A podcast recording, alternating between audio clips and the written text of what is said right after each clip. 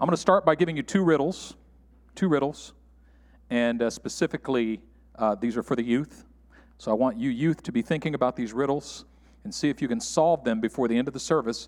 But here's the rules you cannot look it up, you can't Google it, you can't ask ChatGPT. You got to think through these riddles and see so you can figure it out, okay? Riddle number one the more of me you take, the more you leave behind. What am I? The more of me you take, the more you leave behind. What am I? Riddle number two you're looking at a boat full of people, and yet there's not a single person on board. You're looking at a boat full of people, and yet there's not a single person on board. Okay? All right.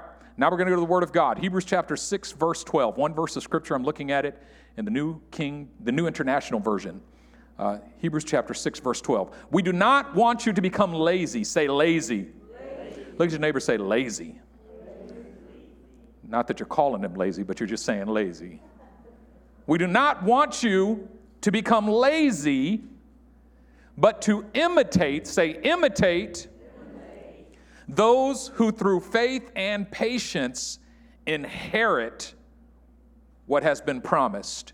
We do not want you to become lazy, but imitate through faith and patience those who have inherit what is promised. We do not want you to become lazy, but to imitate those who through faith and patience inherit what is promised. Say the whole thing with me. We do not want you to become lazy, but to imitate those who through faith and patience inherit what is promised. Say it again. We do not want you to become lazy, but to imitate those who through faith and patience inherit what has been promised. Father, I pray today in the name of the Lord Jesus that you would speak to us mightily by the power of your word and spirit. We give you all praise, glory, and honor in the name of your Son Jesus, and by the power of the Holy Spirit, we pray these things. Amen. There's, uh, there's a governmental agency called the National Association of Unclaimed Property Administrators, the National Association of Unclaimed Property Administrators. And here's what they do they have state offices, they have an office in every state. And let's say you overpay your credit card bill and then you close that credit card. And so there's, say, $100 that's sitting in that, that credit card account that belongs to you but you've closed the card and you moved and they sent you the check and you never got it, and you never opened it. That money sits there in that account for, for say, there's a certain amount of time, I think 18 months or something. Then it goes to the National Association of Unclaimed Property Administrators in your local state, and it just kind of sits in escrow until you claim it. Let's say you sold your house or you paid off your mortgage and you overpaid by $600 and you don't know it and your mortgage company sent you a check for $600 and you didn't get it. 18 months later, they send it to your local office of the National Association of Unclaimed Property Administrators and they hold it in escrow. Did you know that right now, one out of every seven Americans, that's 43.5 million people in this country right now, have unclaimed property? And did you know that the average amount of unclaimed property is $2,000 per person. And did you know that that totals $95 billion of unclaimed property right now? That while you're crying about being broke, you probably got $2,000 of unclaimed property that belongs to you that you simply have not claimed. I'm going to talk to you today about unclaimed property. It belongs to you, but you're not benefiting from it because it's unclaimed. It belongs to you, but you're not benefiting from it because it's unclaimed. I remember when I was a poor seminary student living on my own and struggling to make ends meet. And I ran out of money one day, and I was so broke, I didn't have money to buy food and I got on my knees in my apartment and began to cry out to the Lord to send me some money. And the Lord spoke to me and said, Clean your apartment.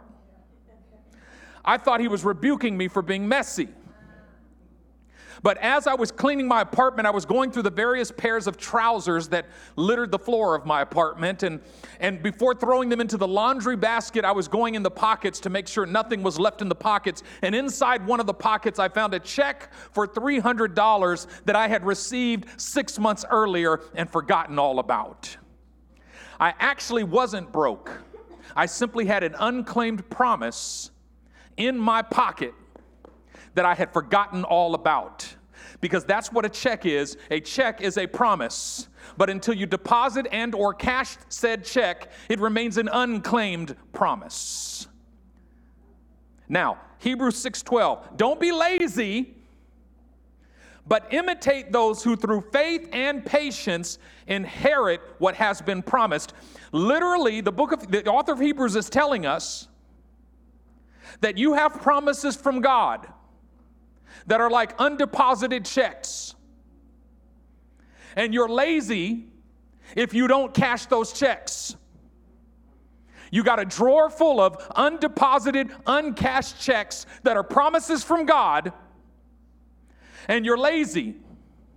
And so you don't benefit at all from those promises from God because you're too lazy. But he said the opposite of laziness is imitating those who inherit the promises. So when you see anyone inheriting the promises, instead of judging them, you need to imitate them. You need to look at their life and say, How are they doing that? How are they getting that? Instead of crying, God, how come they get the provision, but I don't get the provision? How come they got their breakthrough, but I didn't get my breakthrough? Instead of comparing yourself and doing like Cain and thinking God must love my brother more than me, instead of crying about it, imitate them. Follow them around a little bit and say, How are you doing this? How are you getting a hold of God in this way? How are you breaking through in this way?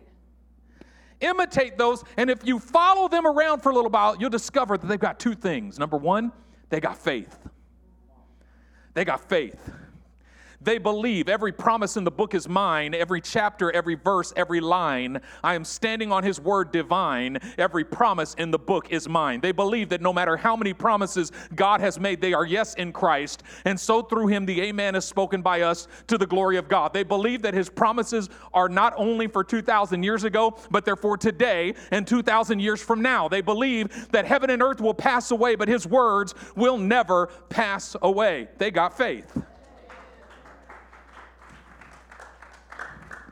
But they not only got faith, but they got patience. Because some folks have faith, but no patience. You got faith, but for about five minutes.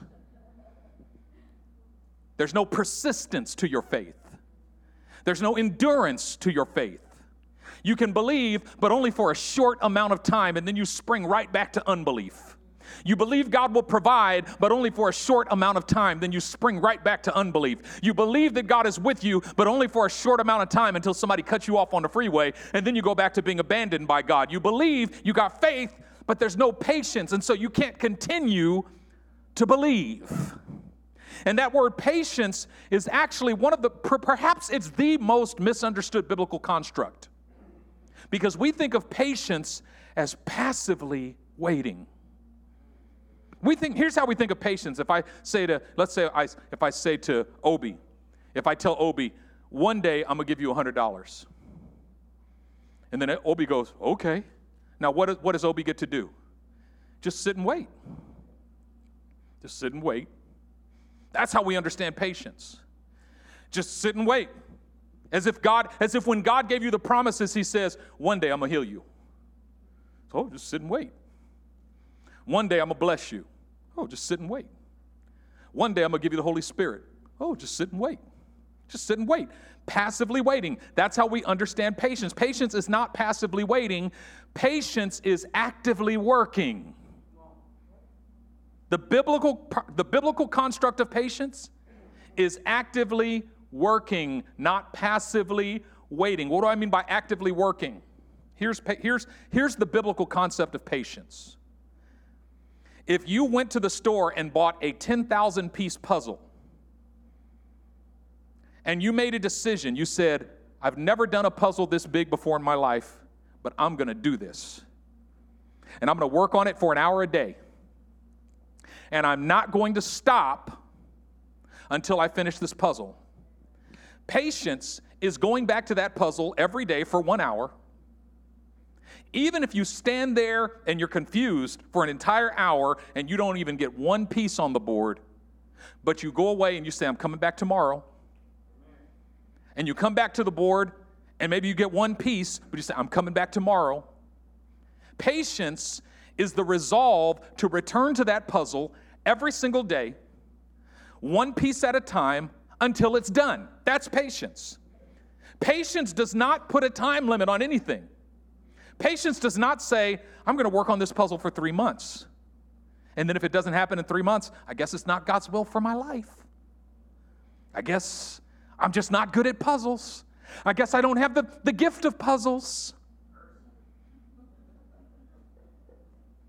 Patience has nothing to do with your gifts, it has nothing to do with favor, it's got nothing to do with anointing. It's simply the resolve not to stop until you get what you look at the picture on the box. That's the promise. Patience is the resolve to return to the drawing board until the picture in front of you looks like the picture on the box. Well, when you read scripture, it's a picture on the box. When you read about the life of the early church, it's a picture on the box. When you read about the outpouring of the power of God, it's a picture on the box. When you read about the gifts of the Spirit, the fullness of the Holy Spirit, the outpouring of the Holy Spirit, the power of God, the healing miracles of God, it's a picture on the box. But one in every seven believers has unclaimed promises. Matter of fact, I would say seven out of every seven believers has unclaimed promises. Checks that you haven't cashed. you know, my mother sent me a screen, a, a, a picture the other day, and I, I looked at the picture, and it was a check written out to me for seven hundred dollars, and a card from this church that I preached at in 2019, and it said, "Thank you so much for ministering to us." And then it was a check for seven hundred dollars, and I thought Thank you, Jesus. I need that $700 right now. But guess what? I claimed that promise immediately. I had deposited that check with my phone.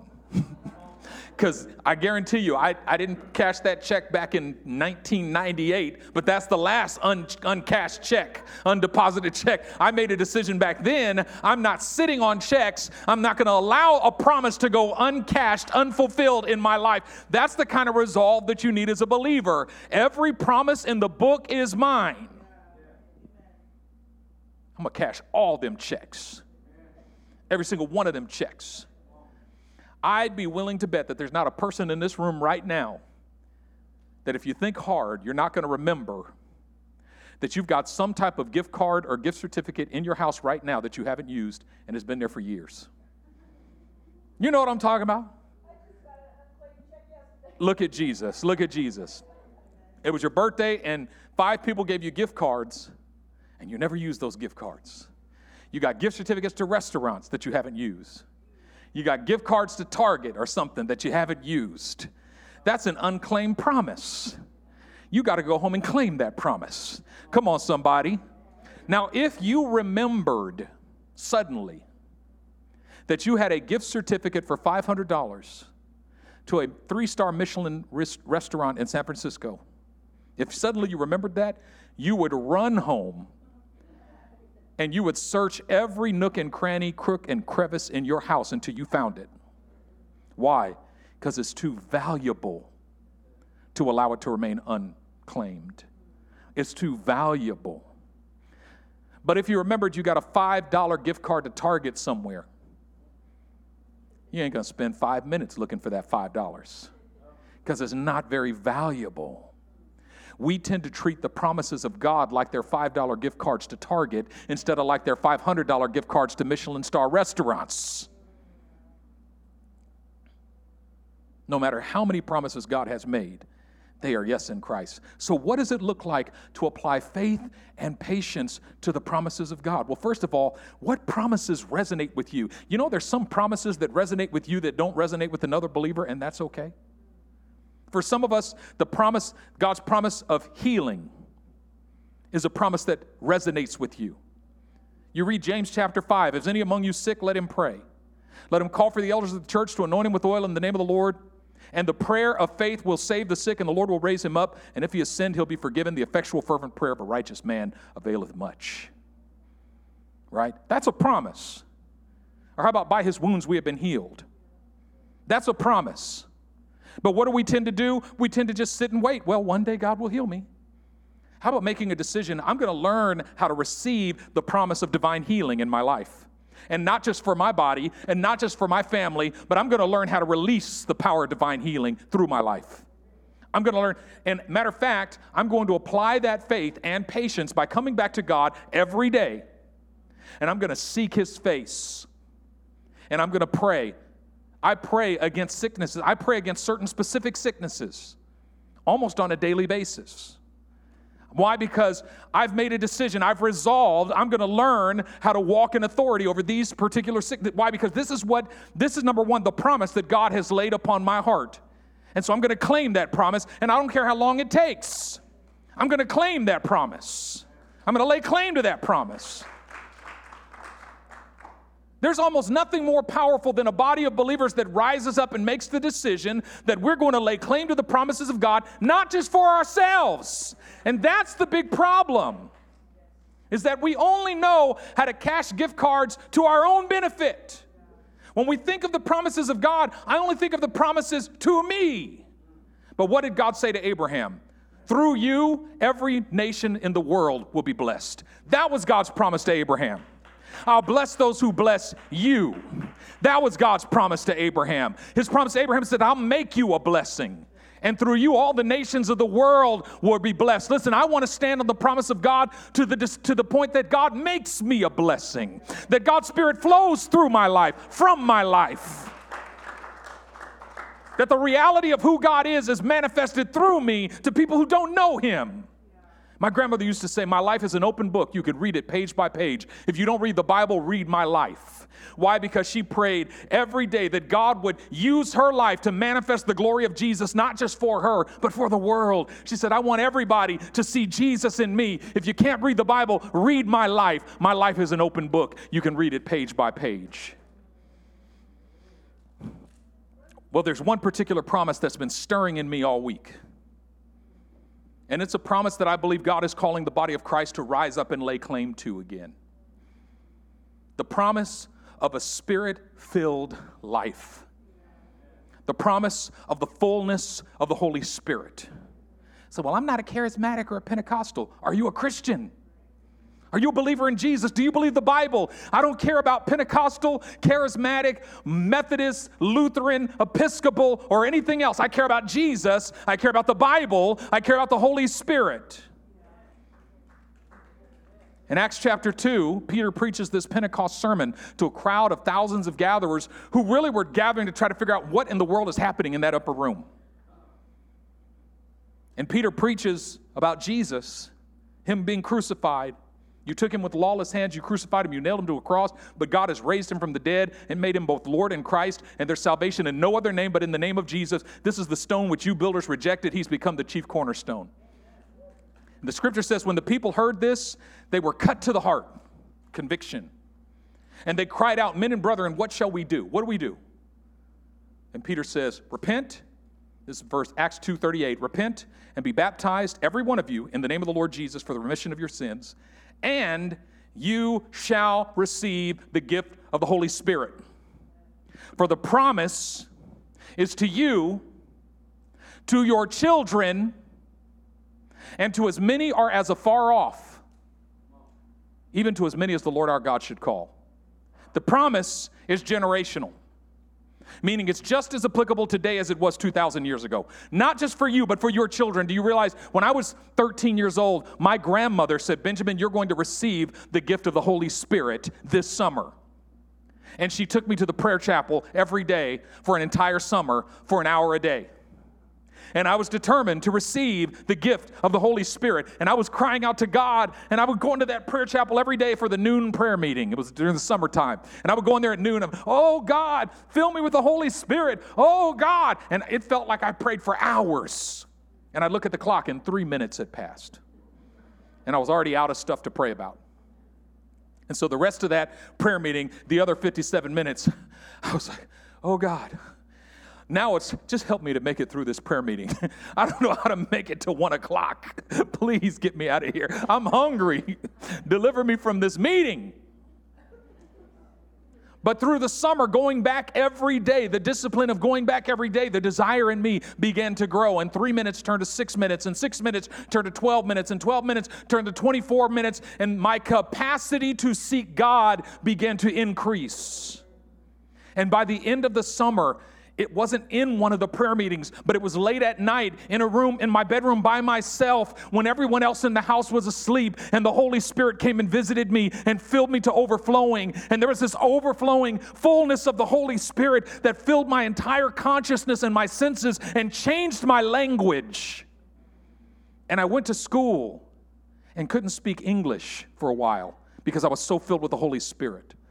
And I was walking around the prayer, I was walking around the playground all day at school. Oh, hallelujah. Thank you. Not religiously, but I couldn't stop because I had a river of life flowing out of me, making the lame to walk and the blind to see, opening prison doors and setting captives free. It was this, this river of living water that was flowing out of me, and I was drawn into the presence of God. But it started with the decision I'm going to lay claim to this promise because it is for me. This promise is for me. I say to you, brothers and sisters, that the promise of the Holy Spirit is for you. And God is calling the church right now to make a decision to lay claim to the promise of the the fullness of the Holy Spirit. You have been promised a, a lifestyle characterized by the fullness of the Holy Spirit, and we can debate theologically till we're blue in the face, and it'll do nothing but divide us. It'll do nothing for us. So if tongues is a stumbling block to you, then forget tongues. Just pray for the fullness of the Holy Spirit. You're not seeking a manifestation anyway, you're seeking the fullness of the Spirit. And the fullness of the Spirit is a life characterized by a consciousness of the abiding presence of God. It goes beyond a theology that God is present with me always, even if I don't feel Him or see Him or sense Him. This transcends that. The promise is the fullness of the Holy Spirit. It fills every nook and cranny of your life that is there, there, there would not be a part of your life that is not saturated in the life giving power of the Holy Spirit. But it starts with a decision. A decision, but we have relegated and delegated that life giving flow of the Spirit to the church service so that the only place where we expect to receive the Spirit is in church. When all I want to do here is see the Holy Spirit turn on that engine of desire in your heart and then activate that resolve. Now, here's what we were taught when we were young. If you want to be filled with the Holy Spirit, you got to clean your life up first. Here's a list of sins that you have to forsake. And then once your vessel is clean, the Holy Spirit will come in. I think that's ridiculous. You cannot clean your holy, you cannot clean your vessel. The Holy Spirit can clean your vessel. You cannot make yourself holy and then the Holy Spirit comes in. You need the Holy Spirit to be holy. You invite him in just as you are. I don't care what's going on in your life. You invite him in just as you are. You surrender to him on a daily basis and you declare before him, I can't make myself right. Only you can make me right. So I need you to come in. And I claim the promise of the fullness of the Holy Spirit. I'm laying claim to the promise of the fullness of the Holy Spirit. The more of me you take, the more you leave behind. What am I? The more of you you take, the more of me you take, the more you leave behind. Have you given up? Have you simply decided that you can't solve it? Have you stopped thinking about it? Have you given up? I'm looking for some people who are persistent in their mind this morning, who are going to make a decision to apply faith and patience to this riddle. The more of me you take, the more you leave behind. What am I? You're looking at a boat full of people, but yet there's not a single person on board. Why? Anybody got it yet? John. They're all married. There's not a single person on board. It's a boat full of people, but there's not a single person on board because they're all married. Look at God. Look at God. Anybody got, the, anybody got the first one? The more me you take, the more you leave behind? Did you look it up? That's good. It's footsteps. look at that. Footsteps. The more me you take, the more you leave behind. Footsteps. How'd you figure that out? Did you look it up, Ola? You figured it out, Ola? Wow. We got a genius up here in the front row. Look at God. You know what's awesome about faith and patience? Is that it's not something you have to do alone. And matter of fact, it's better that you don't do it alone. Because I could give you, I thought about, you know what I thought about doing with today's service? I thought about just giving you a riddle that was so hard that all of you had to work together to get the answer. And I thought about saying, you know, go around the room and talk to people and and like work together and talk together and see if you can figure it out. Maybe somebody's got a piece of the answer and somebody else has a piece of the answer. I thought about like giving you a set of math problems. I even had GP, GPT write me a set of five math problems that got progressively harder, and you needed to answer the first to get the second, and you need to answer the second to get to the third, and then just releasing you to go amongst yourself. But then I realized that's a Sonny Robinson sermon. You know, Sonny, Sonny's the one who has you know soccer balls up here and bottles of water poured out and you know, she whipped, got a whip up here or a jump rope, you got to jump, you know. But faith and patience is working together. It's when I feel that my faith is waning, I need to go call somebody and say, you know, I, I made this decision, I'm going to receive this, but now my faith is waning. I'm tired. I'm tired. And I need some support and I need some encouragement. There's another verse of scripture that says that we should spur one another on towards faith and good works. We should, and especially as we see the day approaching. The days are getting darker, and the fact that the days are getting darker means that it is the requirement that the body of Christ begin to shine even brighter.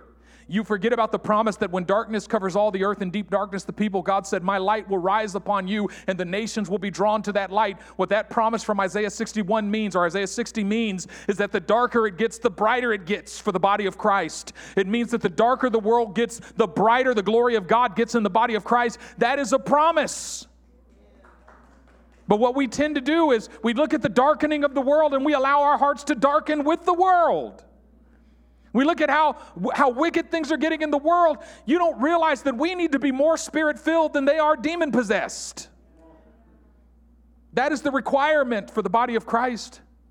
But it simply starts with a simple decision every promise in the book is mine. Just as I would search every drawer in my house to find an unused gift certificate that's of value, I'm going to search every verse of Scripture for unclaimed promises you need to have in your journal, you need to have a column that says promises to receive, commands to obey, sins to forsake. This is a very simple Bible study tool. Just write at the top of every journal promises to receive, commands to obey, sins to forsake, and then start reading the Bible and just start filling in those fields. Here's a promise to believe, write that down. Here's a sin to forsake, write that down. Here's a command to obey, write that down. And then you come back and you read through your journal, and now you're standing on the promises. You're standing on the promises, and you're applying faith and patience by obeying the commands and forsaking the sins. This is how you read the Bible for growth, for spiritual growth and spiritual maturity. But it starts with the promises, not the commands and I'll prove it to you. God did not go to Egypt and say, Obey these commands, and then I'll let you out. He went to Egypt and said, Come out. Now obey these commands.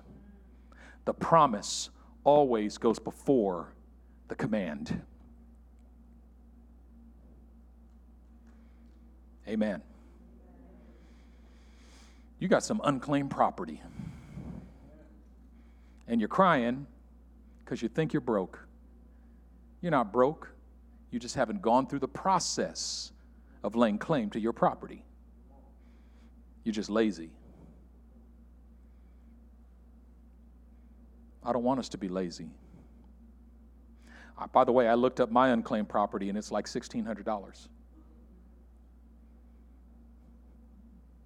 It's a process of claiming it. You got to print the documents, sign them, and then get them notarized. That's a process. But you know what? For $600, $1,600, I'll go through that process. The average, do you realize that some, of, some people, your unclaimed property is just a few pennies? But you know that some people have unclaimed property of more than a million dollars? Isn't that crazy?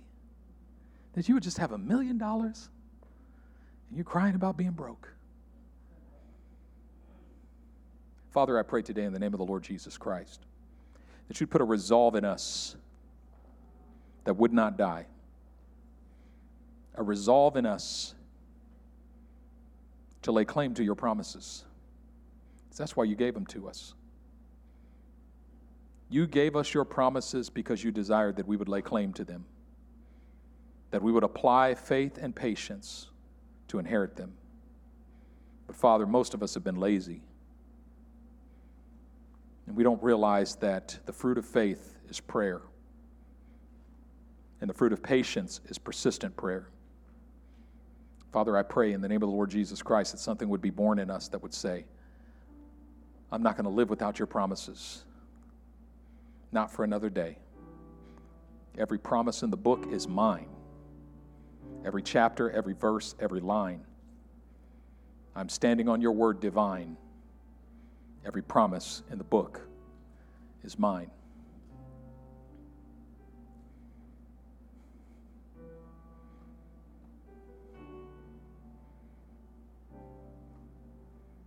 We trust your promises today. We meditate on your promises. It is through your promises that you call us to a higher place of life. Your divine power has given us everything we need for life and godliness through the, through the knowledge of Him who has called us by His own glory and goodness. And through these, you have given us your very great and precious promises, so that by them we may participate in the divine nature and escape the corruption that's in the world through lust. It's through your promises. Our escape is through your promises. Our empowerment is through your promises. We are standing on the promises of God. And Father, I pray that you would ignite every heart this morning, ignite every soul this morning, awaken every soul to your promises this morning.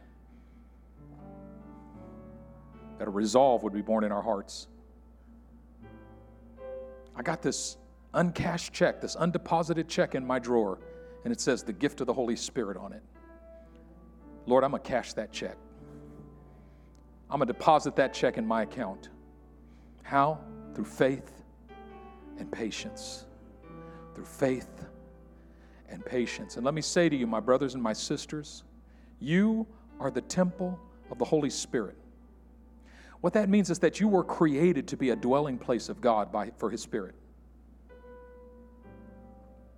And there's nothing that brings you more joy or satisfaction nothing that could possibly bring you more joy or satisfaction than the fullness of the Holy Spirit.